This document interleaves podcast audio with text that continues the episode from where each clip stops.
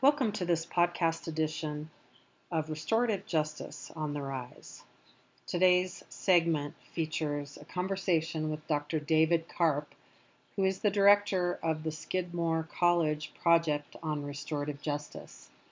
He's also the author of the Little Book of Restorative Justice for Colleges and Universities and he serves on the board of directors for the National Association of Community and Restorative Justice. That's nacrj.org. For more podcast editions, recordings, resources, and webinars, please visit Restorative Justice on the Rise, all one word, .org. Thank you and enjoy this conversation that was recorded live on October 14th, 2018 with Dr. David Karp.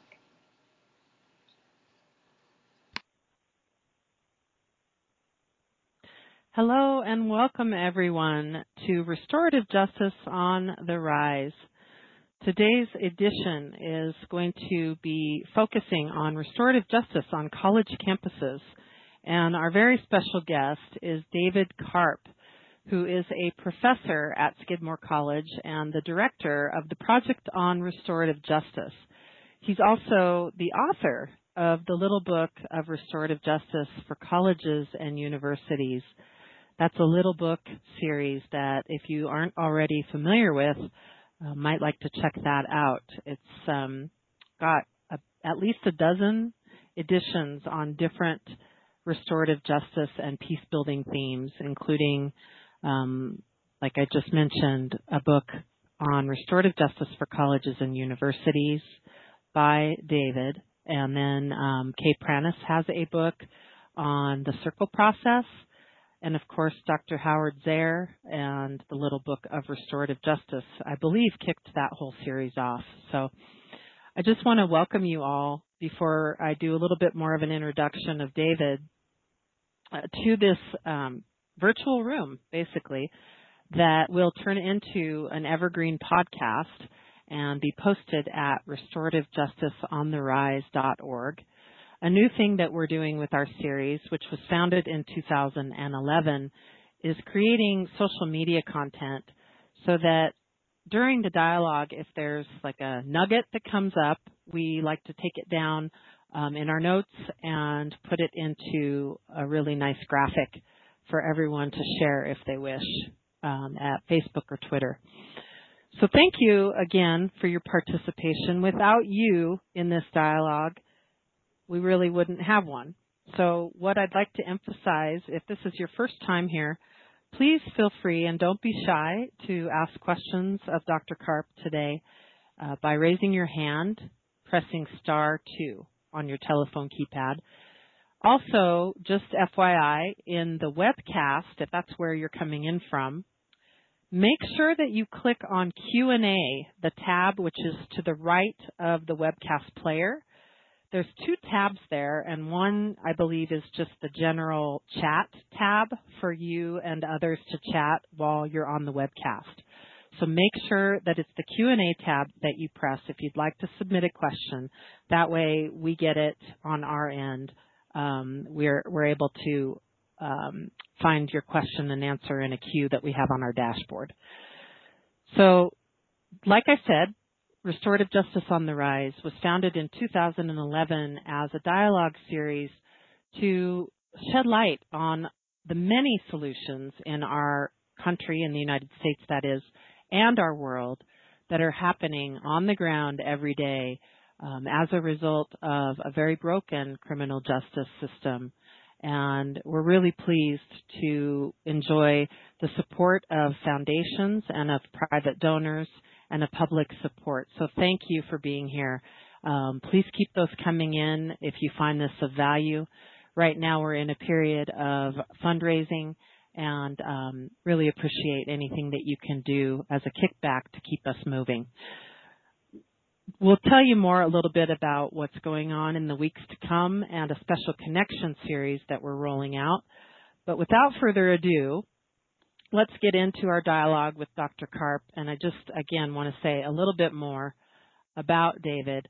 Um, he's, he's an extraordinary professional, an academic, and he's an author. Like I said, he's the director of the Skidmore College Project on Restorative Justice. He also serves as a board member for the National Association of Communities and Restorative Justice. And not unlike our recent guest, um, Cheryl R. Wilson, who is the president of that board, I just want to throw in that there will be a conference next June in Denver, Colorado, which um, will be hosted by the National Association. So, David, I, it's just a pleasure to have you here today. Um, it's been a long time coming, and I'm really excited, as I'm sure all of us are, to hear more about the work that you're doing specifically with college campuses. Welcome to you. Thanks, Molly. It's uh, great to be here. Thanks for inviting me.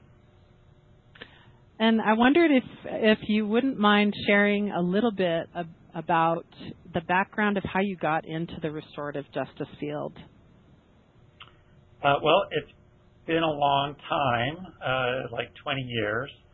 Uh, I was doing originally I was doing a postdoc in Washington D.C. at George Washington University, and uh, the policy center that I was uh, working with was organizing a symposium uh, with the National Institute of Justice on communities and crime and justice, and uh, and as part of that, I ended up uh, learning about the uh, newly minted restorative justice program that had been launched by the Vermont Department of Corrections, uh, their reparative probation program.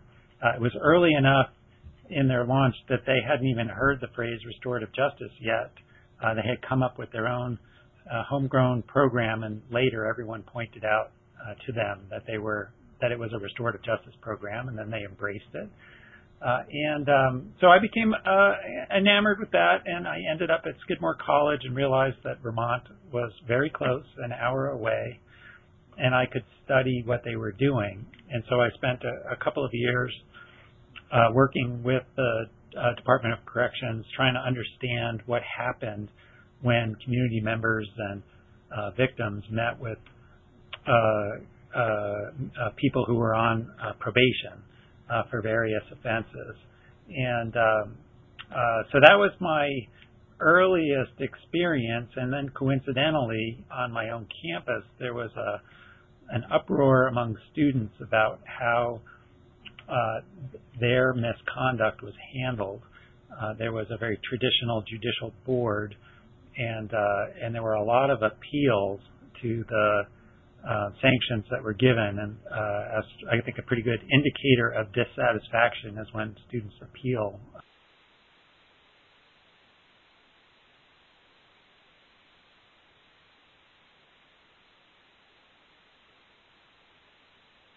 David, are you there?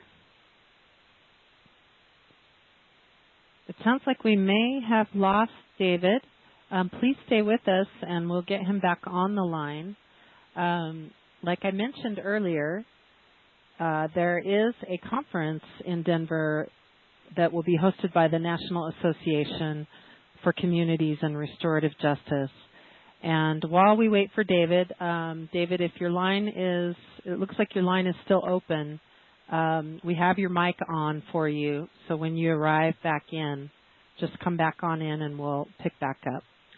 But please join us though in June next next year in Denver, Colorado for the um, I think it might be the seventh annual Restorative Justice Conference, um, National Association for Communities and Restorative Justice Conference. And I'll tell you a little bit more about the theme um, there are proposals being accepted right now. So if you're interested in submitting one, they are actively receiving proposals at this point, that is for abstracts. And that's the seventh national conference um, on community and restorative justice, June 14 through 16 of 2019. The pre-conference training is June 13th of 2019 and that's at the Sheraton Hotel, downtown Denver, Colorado. Uh, the theme for the conference is, um, well, actually, the theme for the National Association is Shaping Justice for the 21st Century. And NACRJ basically has a, a broad sweeping and very poignant vision which employs principles of social and restorative justice, seeking transformation in the ways justice questions related to injustice, incivility, conflict, crime, and harm are addressed. It promotes effective forms of justice that are safe, just, equitable, sustainable, reparative, and socially constructive. NACRJ serves as the parent organization for the biannual National Conference on Community and Restorative Justice. It provides supports for members as well as the field by making information, resources, and networking opportunities readily available. And David, if you're back with us, uh, I was just sharing with I'm everyone back. a little bit about the conference. So um, we were talking a bit about uh, next June. Welcome back. Okay. Yeah, thank you. I don't know what happened. Yeah. It's okay. Let's just hop right back in. You were telling us Okay. a bit about uh, the boards and kind of your observations about the, the punitive sense of, of what you were witnessing. Uh, so I'm not sure how far. I kept talking after I realized I was not connected. So um, I'm not sure where I left off exactly. Uh, but I'll just say generally, I um, while I was studying and uh, the uh, Vermont uh, Restorative Justice Program, uh, we launched our campus-based restorative justice program here at Skidmore, and that was back in 2000. Wonderful. So, so David, um, when you launched that program in 2000, the campus-based program, can you tell us a little bit about um, that process that you embarked on, and maybe who was involved with you? I'm, I'm assuming you probably had some students that were a part of that with you. Yeah, there was a there was a committee uh, that was uh, organized by the administration to respond to student discontent about the more traditional judicial process that existed then, uh, and that was made up of, of faculty, staff, and students. Uh, and I had a chance then to share what was happening in Vermont, uh, and basically um, the uh, we just adopted the Vermont model or really adapted the judicial hearing board that we had to the restorative justice board model that Vermont had. So structurally, they didn't look that different, but uh, philosophically, they were quite different, and the outcomes uh, were uh, very different in terms of what what the experience was uh, for everyone involved. So, so if you would be willing, I think it would be very interesting to hear uh, sort of a point A through Z um, synopsis of what what you're what you typically see on a campus when um, harm or a conflict happens, and how you step that through. Would would you be willing to share with us how exactly it works on a very detailed level? Uh, I mean, a synopsis of it. Sure. Yeah, so I'll give you an example. Um, so a student, a couple of students, all right, so here's the situation. A couple of students um, were taking some summer classes here, and they uh, they were invited to a barbecue, excuse me, uh, and um, went to Walmart to pick up supplies.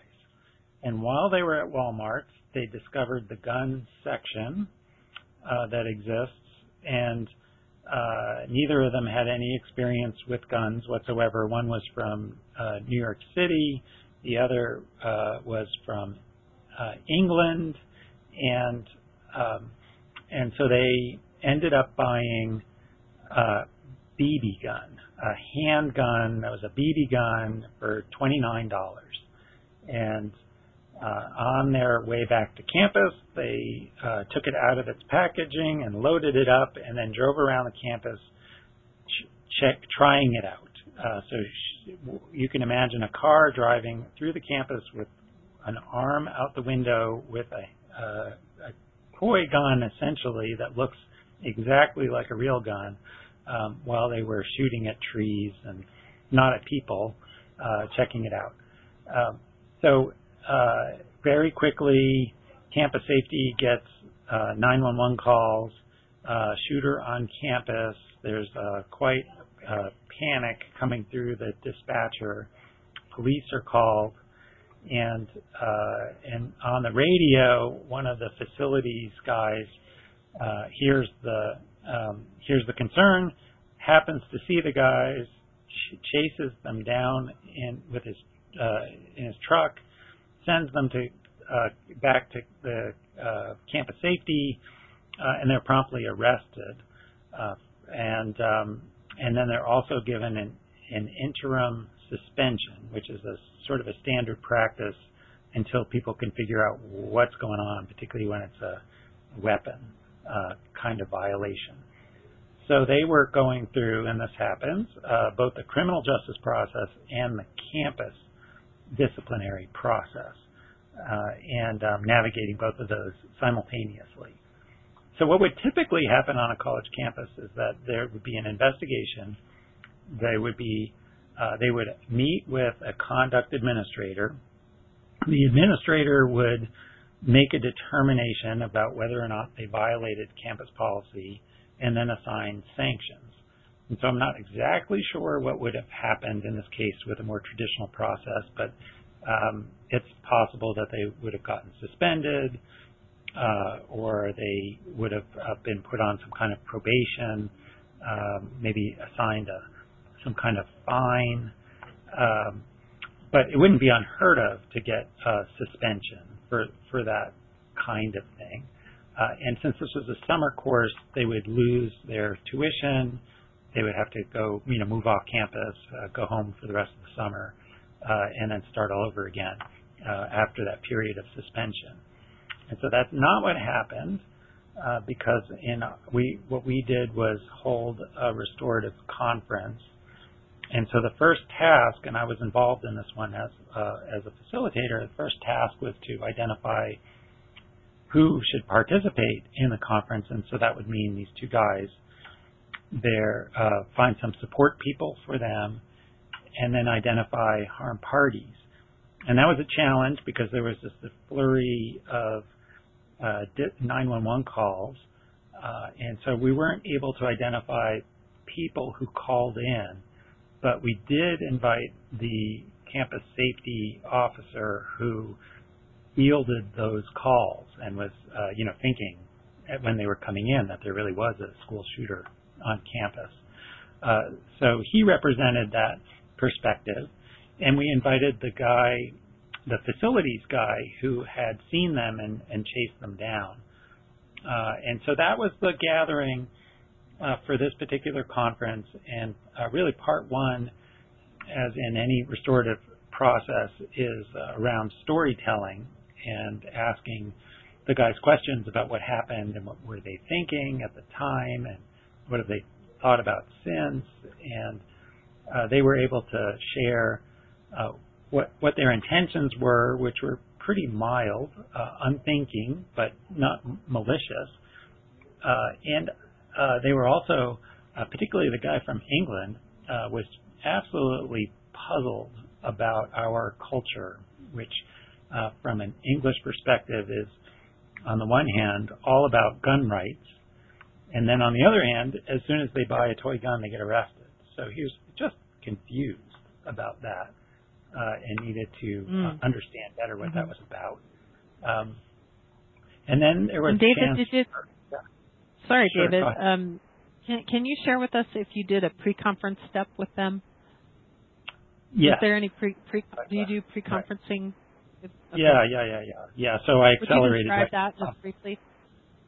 Sure. Well, the, so this uh, interim suspension happened, and all of this all of this decision making was rather rushed because the implications of moving slowly were great for those guys. So while they were on interim suspension, they could not go to class.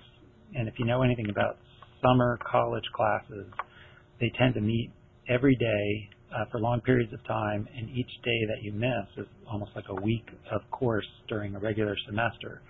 So the interim su- suspension, if it were to last, uh, would by default cause them to either fail the class or they'd have to withdraw.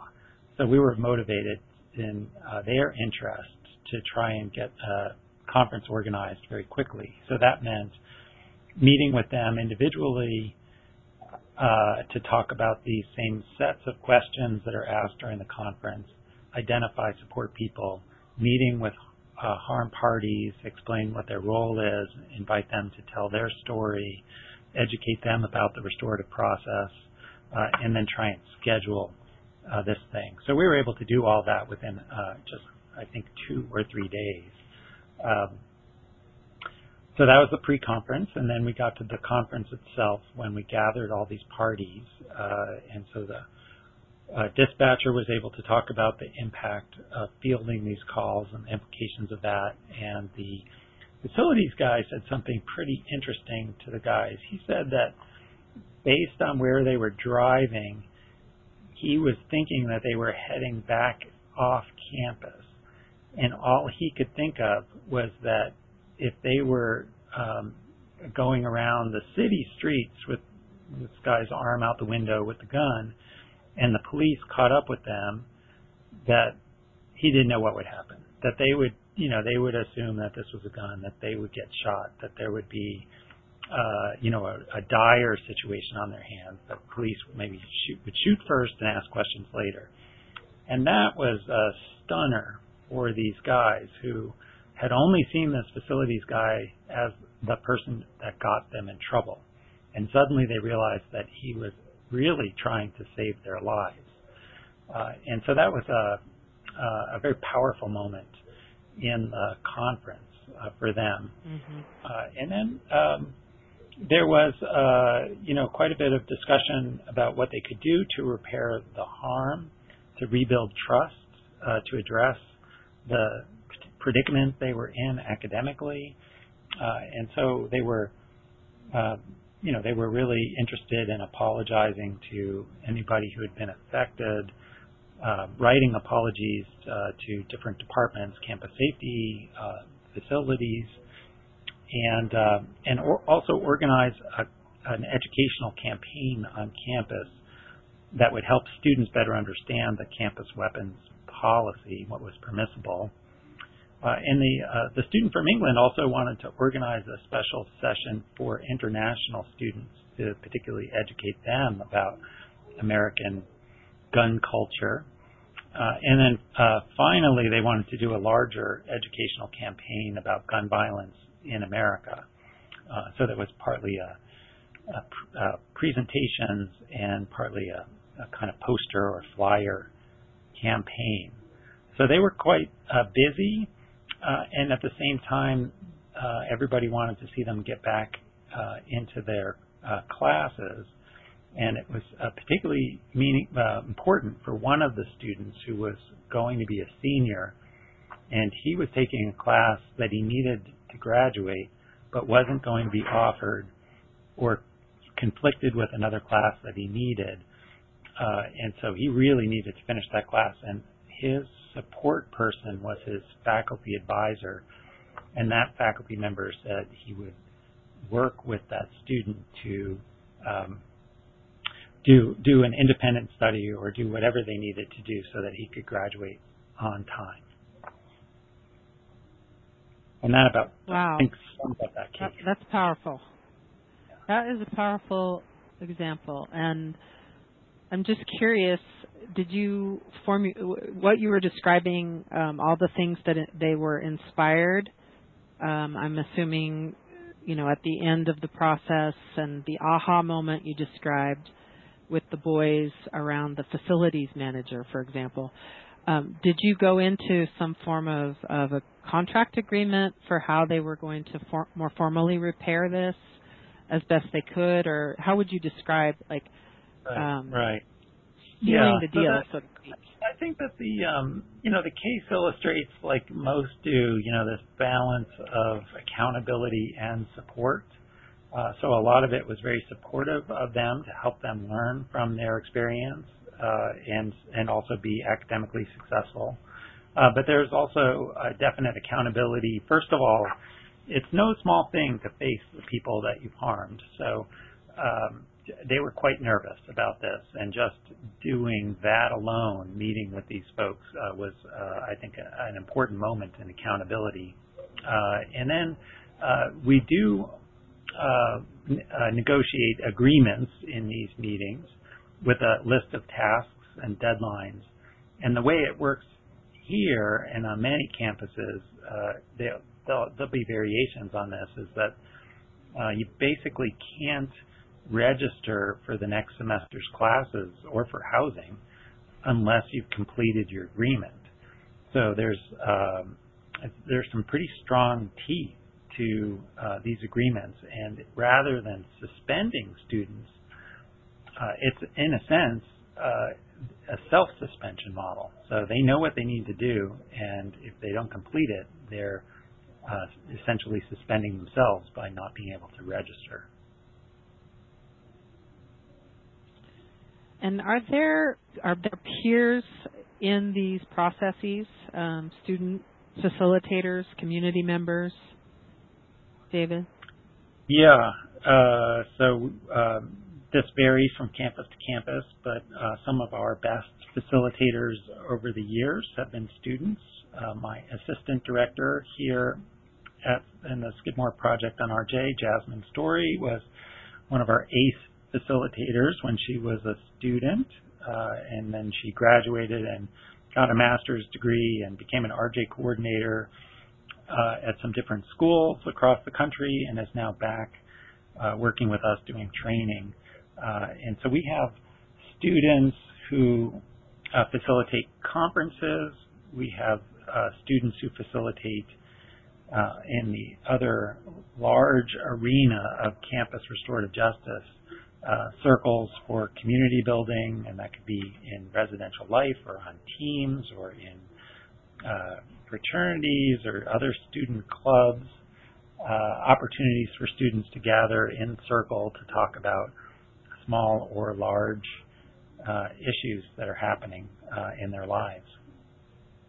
Mm, I, I really appreciate what you're bringing with that um, because actually that was one of my questions for you today was uh, about tier one practices, which in the K through 12 atmosphere, tier one practices, as I'm sure most people with us today are, are probably somewhat familiar with, simply mean what you were describing, um, coming together to talk about por- important issues and have voices be heard.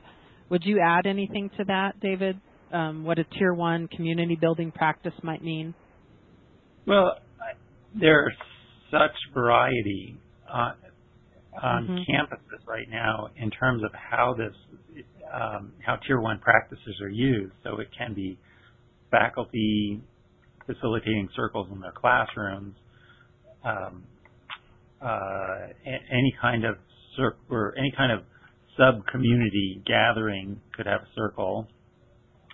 Uh, there's a lot of stress on circles for moments of transition, like uh, during uh, first year orientation to help build community either in a residence hall or within a, a first year uh, learning community or seminar. Um, some of the uh, the tier one practices are light icebreaker kinds of activities, get to know you activities, and others are really quite serious. Um, we, for example, um, did some training at Occidental College in California, and they had a plan for community building circles for orientation. This is now a year ago, when at that time period the um, the the demonstration and the violence happened at the University of Virginia in Charlottesville. Um, and so that was days before their orientation. So what they wanted to do even in the first couple days on campus uh, with their students was to raise this larger national uh, crisis issue and and uh, organize circles for the entire first year class around issues of diversity and inclusion and uh, what what they had heard about this incident and what their concerns were about coming to college and how did they want to uh, make sure that Occidental was a welcoming community for all all all students from all different backgrounds. Uh, so the tier one circles can be quite serious around larger issues. They can be around um, uh, broader climate issues. Uh, that's um, you know that has to do with red-blue polarization or other uh, national issues, or they could be local issues mm-hmm. like noise on the floor. So everything from noise on the floor to um, you know crisis in democracy. Mm-hmm. Thank you. And are are you observing that in your um, decades of experience here in this field that uh, particular to campuses, do you see a connection between um, the stronger implementation of tier one practices and community building practices and the decrease of you know of conflict uh, that that comes to a point where it needs you know a, re- a response system of some sort like the one you described earlier?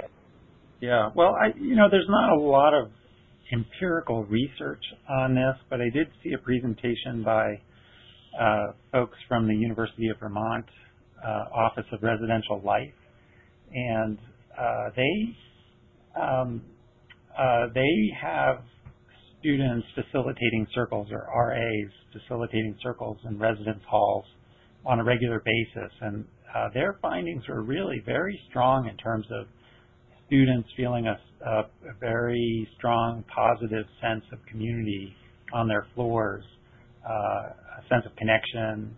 Um, they're they're feeling like they had a voice uh, in addressing issues uh, that are uh, that are happening for them, um, and they had some evidence of decreases in high risk drinking, in vandalism, uh, stronger, and then uh, uh, more generally stronger relationships among students and staff. So I think there's some data to suggest that tier one circles uh, are uh, are effective not only in building community but also reducing mm-hmm.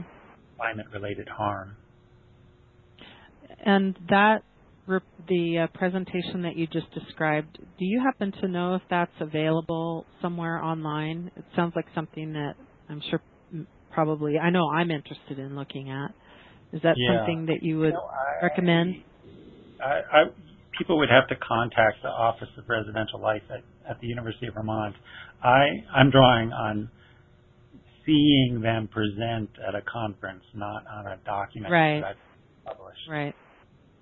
Wonderful. Well, I just want to thank everybody for being here today. We have another 30 minutes with uh, David Karp, who is the director of the Project on Restorative Justice at Skidmore College. And the Project on Restorative Justice at Skidmore conducts research, training, teaching, and technical assistance for restorative justice projects in schools, universities, communities, and the criminal justice system. And just a reminder that you are warmly welcome to ask a live question today by pressing star two with your keypad uh, on your phone. You can also go to the webcast and make sure to press the Q&A tab if you would would like to pre- uh, ins- insert a question in that pane. And that's right next to your webcast viewer. Just press the Q&A tab to ask a question. And we actually do have one um, coming in from Angela, and I want to thank Angela um, from IIRP in Bethlehem, Pennsylvania, for being a part of this community and for all the work that you do, Angela. Um, she asks, what has been your biggest challenge when supporting various higher ed institutions, and how have you addressed or softened these challenges? And she says, thank you. She's happy to be here today. Yeah. Uh, it, you know, it's interesting when we when I first got started with this, and I would talk to uh, student affairs administrators, the administrators who uh, work with students and uh, you know outside the classroom. Uh, they they really thought that this restorative justice thing was pretty nutty, uh, and I you know and that that was a you know that that existed for a few years, but I would say in the last hmm, even decade, uh, student affairs professionals have fully embraced the restorative justice philosophy. That does not mean that they're implementing it, but I don't get challenged very often that this is a, uh, the wrong thing to do. uh, student affairs professionals are very oriented towards education and uh, and development of students. So they it's not like the criminal justice contrast where you often have people with a very punitive framework uh, versus a restorative framework. Uh, here you have people who really want the best for their students, uh, and really the the shift is from what they do, which is a more traditional motivational interviewing approach focused on individual student development, meaning, you know, let me talk to you about how you got yourself into this mess that you've made and how you can make better decisions in the future. Uh, and then enhancing that conversation with a bunch of restorative questions or processes that enable students to learn not only how to make better decisions for themselves, but what impact that they've had on the community and what obligations or responsibilities they have to make things right.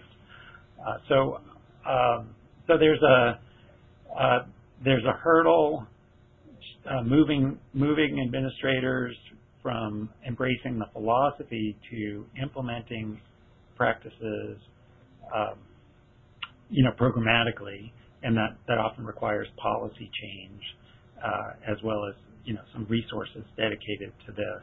Uh, so some campuses have done this phenomenally well. I'd say that's probably the biggest hurdle. People just are busy and they don't know how to take the next steps. Uh, and then there are more specialized arenas where it's challenging, um, and that would be in cases of um, bias incidents, particularly around race issues uh, or around um, uh, sexual harm or sexual misconduct or Title IX issues where there's been it's uh, been a slower process for implementing or embracing the philosophy, uh, and um, it, I think it's more challenging in those arenas. Uh, but we're definitely uh, there's definitely growing interest in in those arenas right now. And David, are you uh, at Skidmore campus, are you actively uh, um, doing a restorative justice process with sexual harm cases, or are you moving towards that at this point? Uh, I don't know if we're moving towards it. Uh, that's part of the divide of being a faculty member versus being a student mm-hmm. affairs administrator. Uh, I know our Title IX coordinator has told me personally that he thinks it would be a great idea, but I haven't seen any movement. Uh, and I would say Skidmore is a typical risk averse uh, institution, and so uh, taking on a new approach is hard. Um, there are other campuses that are doing much more, uh, and campuses now that are. Um, I think that their risk aversion has shifted in the, in the other direction. Like in order to um, protect against lawsuits, they are actively pursuing restorative justice as opposed to not doing it because they're afraid it's new or different. Uh, and there's so much um, uh, pressure from both above and below, meaning federal guidance, Trump administration, what, what's going to happen with them, uh, backlash against the Me Too movement, um, increasingly adversarial environment for uh, formal hearings uh, that's pushing a lot of people to consider informal resolution processes like restorative justice to best serve students, that's kind of top-down pressure. And then there's really quite a bit of pressure from students saying, we want options that you're not providing. Uh, so I think most folks are not going to eliminate any kind of formal hearing process, uh, but they're just trying to increase the number of options available to students. And when they do, uh, what we're seeing is that students are uh, gravitating towards restorative processes. Mhm. And I just want to throw out that also our colleague Sujatha Baliga, I believe she has um, a recent article or paper on sexual harm and how restorative justice can respond to it that might be of interest to our circle of participants today um, and in the future. I, I believe it's posted online. You're you're probably aware of that, David. Yes. Yeah, she talks about a case in uh, high school, and that's another huge arena for this, is in K through 12, mm-hmm. uh, as Title IX affects uh, that arena as well. And uh, Sujatha and, and, her colleagues are also very interested in um, ch- uh, child sexual abuse and restorative practices for that kind of um, harm that happened, you know, many er- years earlier, uh, and those mm-hmm. relationships mm-hmm. are still fractured. There are other people talking about the church sexual abuse scandals and the potential for restorative justice to address that. And and then more generally, lots of people are calling attention to RJ in response to the Me Too movement, uh, basically saying we can't arrest our way out of this problem, we can't suspend our way out of this problem, we can't fire people out of this problem. That the um, that the issues around sexual harm are so broad and so contentious that we need to create spaces for people to really talk through uh, the impact uh, of this behavior on people's lives. And it's not just individual harm. On campuses, we see these ripple effects that uh, that go out across friendship circles, across teams, across um, departments when it's a faculty member who's been accused, uh, and so there's uh, addressing the individual incident and direct harms, but also the broader uh, climate that's created within these uh, smaller communities uh, that mm-hmm. uh, lingers and lingers until it gets uh, until there's a process to help people talk it through. Well, thank you so much. I'm so delighted to have you here today, David, and um, I have a really powerful question coming in from Mary. Um, thank you so much, Mary, for earmarking this. Um, she says, Hi, everyone. I'm very interested in the cultural roots of restorative justice, partly because it's important to acknowledge and thank the sources of our circle practices, but also because I think that greater self awareness of our cultural roots will help us regain a consciousness of our fundamental connections to community and one another. I also think it will help those of us who are white decolonize ourselves to really connect with our cultural traditions, especially those that encourage restorative practices in our lives. I wonder if you are interested in this angle as well, Dr. Karp, and if so, what are your reflections on your own cultural identity? Thank you for considering this question. So thank you, Mary.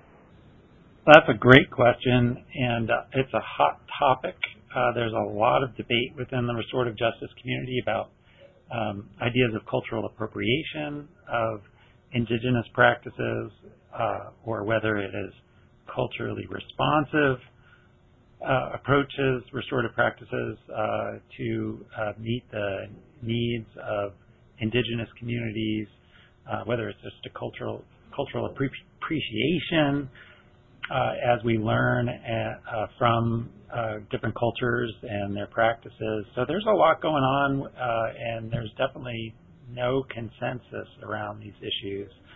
Uh, it's certainly the case that the two primary practices that are used on college campuses have different indigenous roots, and uh, and those are worth acknowledging. That conferencing has its origins in um, Maori practice. Uh, family group conferencing is a rough translation of a Maori restorative-like process, uh, but it got codified into practice uh, in Australia, not by Maori, and it's not like the current models are direct reflection of uh, indigenous practice. And then similarly, the circle practice, which is primarily used in Tier 1 uh, community building on campuses, uh, comes from First Nations peoples, Native American uh, practices uh, in Canada and the U.S., uh, and so the use of a talking piece, um, some of the more ceremonial aspects of circles uh, have their roots in those traditions, and um, and so what, you know what we're all asking, well, what does it mean to learn from or borrow from uh, or acknowledge other cultures, and then what uh, what is also drawn from uh, various tradition, Western traditions.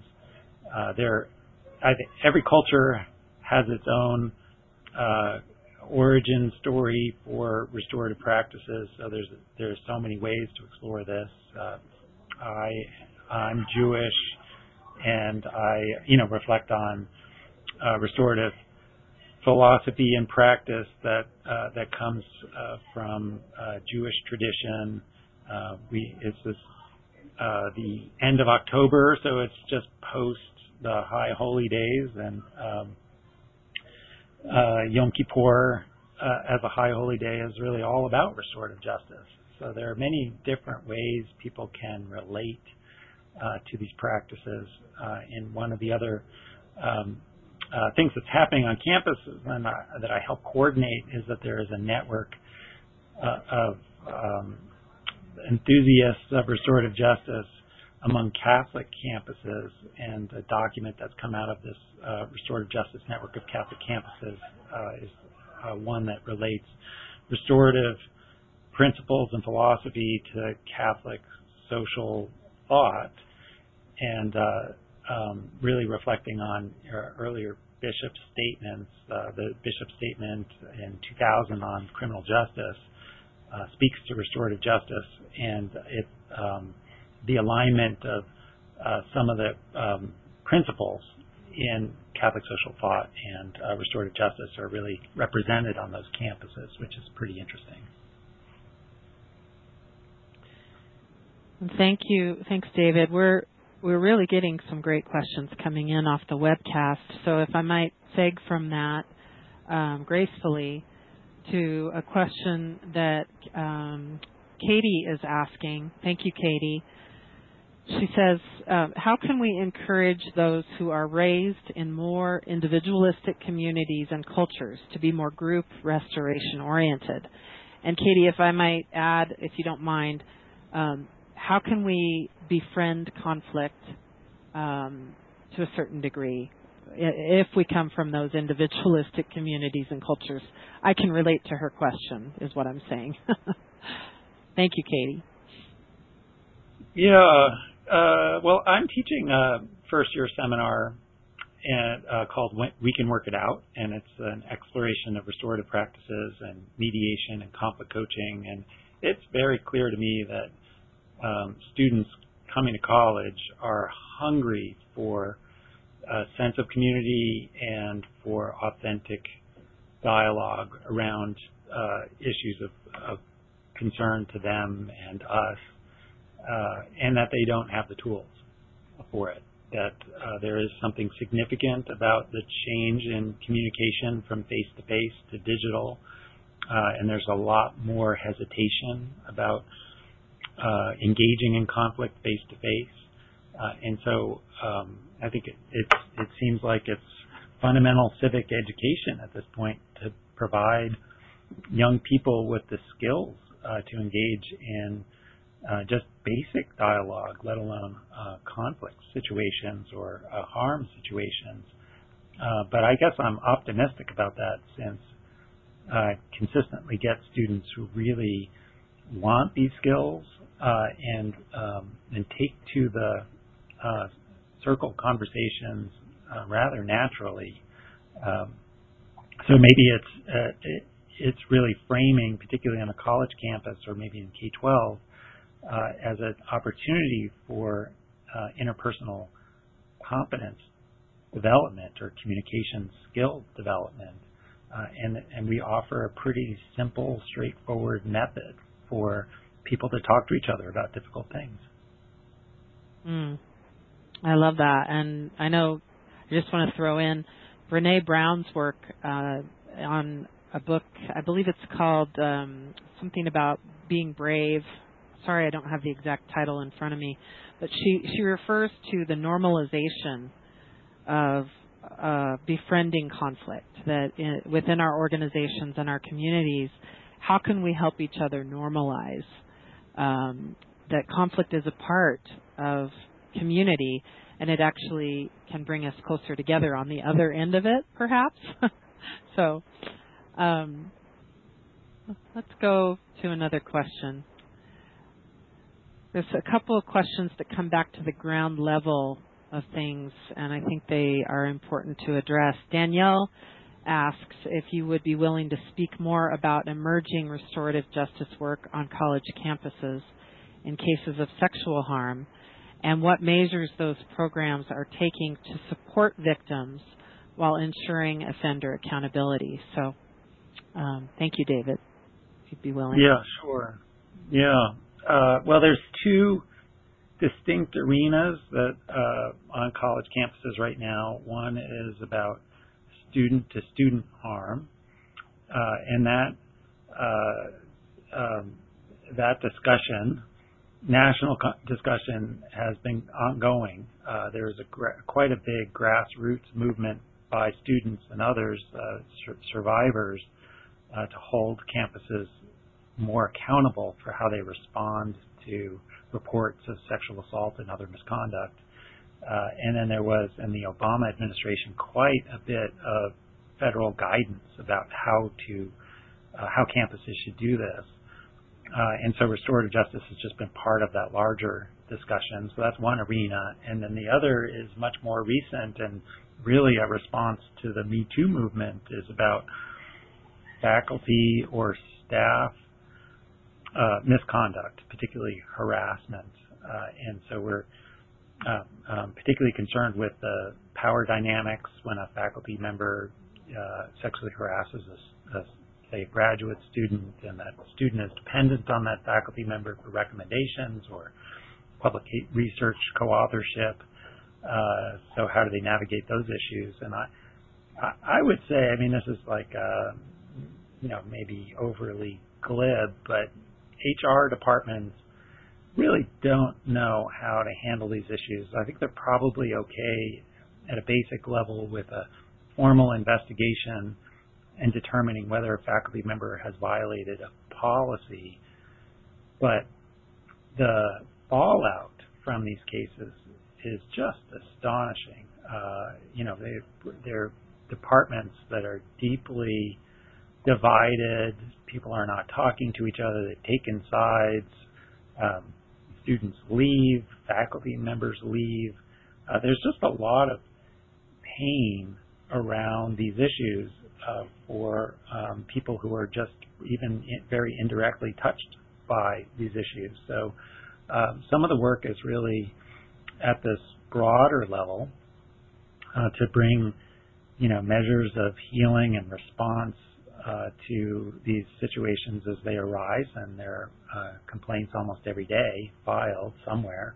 Um, and then on the student side, uh, what we what we know, uh, which is uh, just terrible, is that the rates of sexual assault are extraordinarily high, uh, maybe like 30-ish percent of female students will report some, some kind of sexual assault experience during their time at college, and um, a tiny percentage of those students will report that uh, victimization to anybody on campus, and that's like counseling center. I mean, the confidential sources, health services, uh, let alone the disciplinary body for adjudicating cases. Uh, so there's one study that only 2% of victimized students will file a formal complaint, and there will be some kind of hearing or investigation. Uh, so there there is a, a huge mismatch between the adjudication process that's offered to students and their willingness uh, to pursue it. So we're really, you know, people often say, well, it's a choice between a formal process and RJ. It isn't. It's really a choice between doing nothing, which is what students are choosing, and uh, you know, potentially an RJ-like process. And so what um, there, there are challenges with this. One of them is that the RJ calendar and the academic calendar don't necessarily align. That is, we often want to help resolve these things during the semester before people disappear, but uh, a survivor's healing journey is their journey that could be slow and um, uh, you know slow and ponderous uh, and so they're making their own decisions on their own timeline. Uh, and so navigating um, their own healing journey with uh, some kind of resolution process is, is really hard. Uh, and then there, you know, there are a ton of other issues uh, associated with this. And if people are interested, they can go to our website uh, or Google the Campus PRISM project that's promoting restorative initiatives for sexual misconduct. and we have a report that kind of describes a lot of the issues associated with this, as well as the potential for some really good uh, uh, supplementary offerings to what campuses are doing now. Mm. And we would be happy to send out a link to that report, David, in our follow-up email to registrants with the recording of today's session, if that's permissible with you. Um, we'd be happy to add that to the email. Um, there's another great question, and it just goes with a detail of, that I think links back to the situation that you described at the outset of today's dialogue. Vicki asks, um, when a student's case is in the justice system and also going through restorative justice on campus, do you provide the student with a document to take to court showing that they participated in a restorative justice process and what the outcome was? Thank you, Vicki. Yeah, that that's handled differently uh, on campuses. Uh, so, for example, I mentioned Boulder as a place that's been doing RJ for a long time, and they have a very clear relationship with the courts where someone, a student, is arrested, uh, and then they get directly referred to the campus restorative justice program, and it's handled there. Other campuses have agreements with their local district attorneys.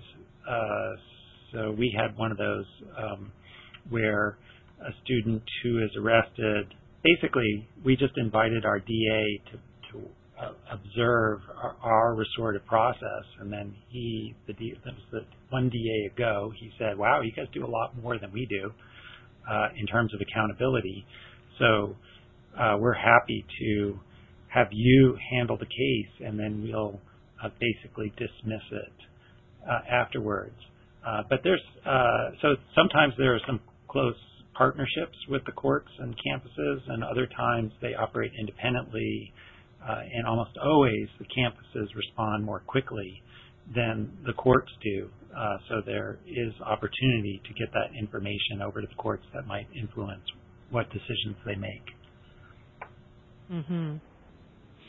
And David, I was curious. A while ago, you were you were sharing a bit about your facilita- your student facilitators, and I'm wondering what kind of process they go through to become a student facilitator on campus. And then the second part of my question is around what what do you feel makes an ACE facilitator?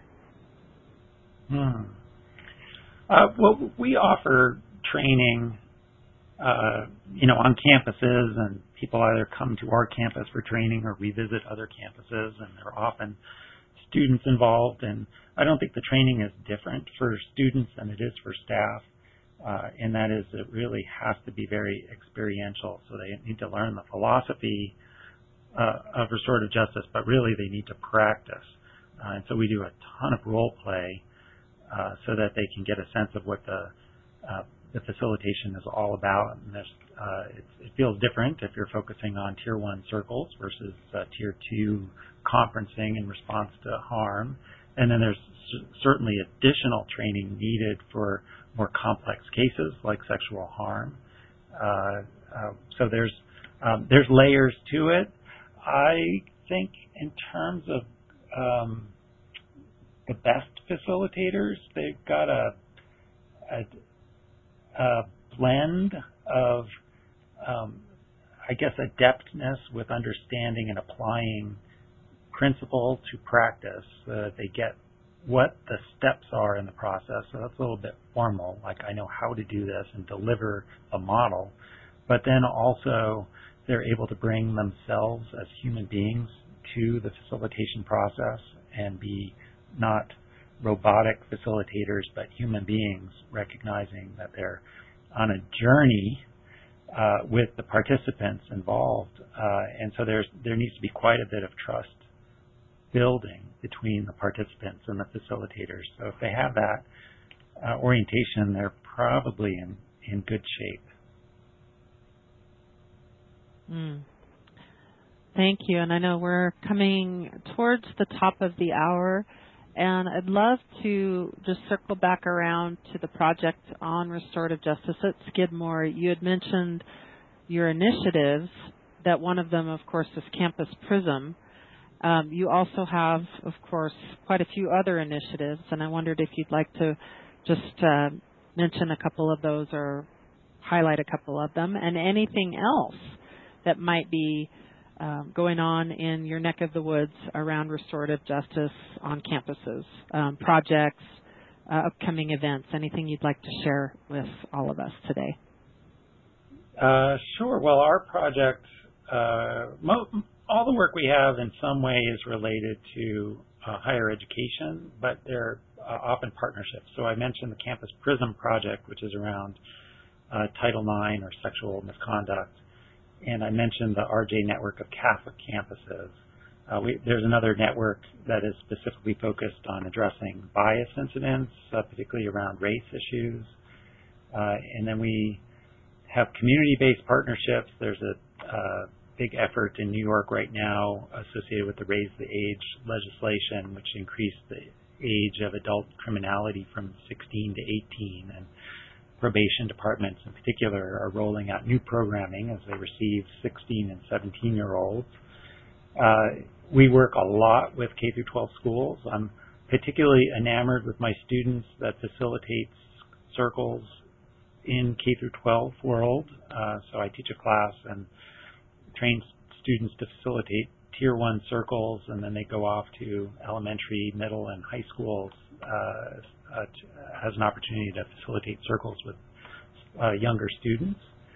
Uh, and then another initiative we have is uh, working uh, in the arena of uh, the health professions, so med schools, nursing schools, those, but particularly working with the Association of American Medical Colleges to bring restorative practices to address issues of what they describe as learner mistreatment, and that's often faculty or residents or someone in a hospital mistreating med students in some way. Uh, and so those, um, how do we how do we hold them accountable uh, in a good way for the harm they're causing as students are getting educated? Uh, so we have a number of different initiatives. Uh, people can certainly visit our website to learn more or to connect to various online networks that we coordinate. Uh, sign up for those if one of those arenas is particularly interesting to folks. Um, and I guess I'll, I'll stop there. And just to add that that website address, very specific to the initiatives, is skidmore.edu backslash campusrj backslash projects. So if you surf on over to skidmore.edu, just go backslash campusrj backslash projects dot php. I guess you probably have to add the PHP at the end there. and David, actually, Molly, there, if you oh, easier, you can just do skidmorerj.org, and that'll perfect. get you there. Thank you. Perfect. Would you be willing to share a way that people can contact you if they have further questions about this dialogue today and about what you're up to? Is there a general contact um, at the Project on Restorative Justice that you'd like to mention? Sure. The easiest thing to do is just go to the website, but you can also email rjproject at skidmore.edu. Wonderful. Well, once again, everyone, it's always a pleasure and, an, and it's been an honor to have such a wonderful circle dialogue with you today, and of course with our very special guest, David Karp from the Project on Restorative Justice at Skidmore College. And by the way, the book that I mentioned, thank you to Patricia, is Daring Greatly by Brene Brown. It's a great book. Um, probably many of you have already read it. I just happened to open it up recently and was inspired by that concept of normalizing conflict and normalizing in our day to day atmospheres um, within organizations so that we can offer an internal practice as well as, of course, to our communities. So, David, thank you so much for being with us, and I'm really looking forward to seeing you next year, hopefully in June. Um, I guess my last question is Will you be at the June conference in Denver, and will you be possibly doing an abstract or a presentation or some form of activity there? I will absolutely be there, and uh, just am just submitting a proposal that is really trying to highlight our broader team. So there's going to be a panel, if it's accepted, a panel of folks who are going to talk about the different kinds of applications uh, that they're doing on different campuses, from um, bias incidents to sexual harm to everyday misconduct uh, and beyond. So it'll be a uh, great opportunity for folks to learn about um, RJ on campuses from a variety of practitioners. Mm. That sounds fabulous. And so, again, for those of you who are interested in more information about that conference, that's at nacrj.org. Registration is open. Early Bird is um, applying right now, and also abstracts are being accepted. As I hope that gets um, accepted. I can't imagine that it won't, David. Um, so thank you again, everyone. It's been a pleasure. This is Molly Rowan Leach on behalf of Restorative Justice on the Rise. And we hope to see you in the weeks to come. Really excited to be hosting William Bledsoe from the Restorative Way. Um, topic will be when restorative solutions do not happen. Um, and then in the weeks to come, we're also going to be looking at empathy and its effects on the brain, um, what fear does to our brain, and how we can respond and strengthen our empathy muscles. And that's going to be with Sarah Peyton, who is uh, a wonderful author and speaker. Um, so join us again for more information on this series that was founded in 2011 go and tune in to our archives at restorativejusticeontherise.org. And once again, thanks everybody. We'll see you next time. The conference is now completed. Goodbye. Welcome to the conference. Please enter the conference ID, followed by the pound key.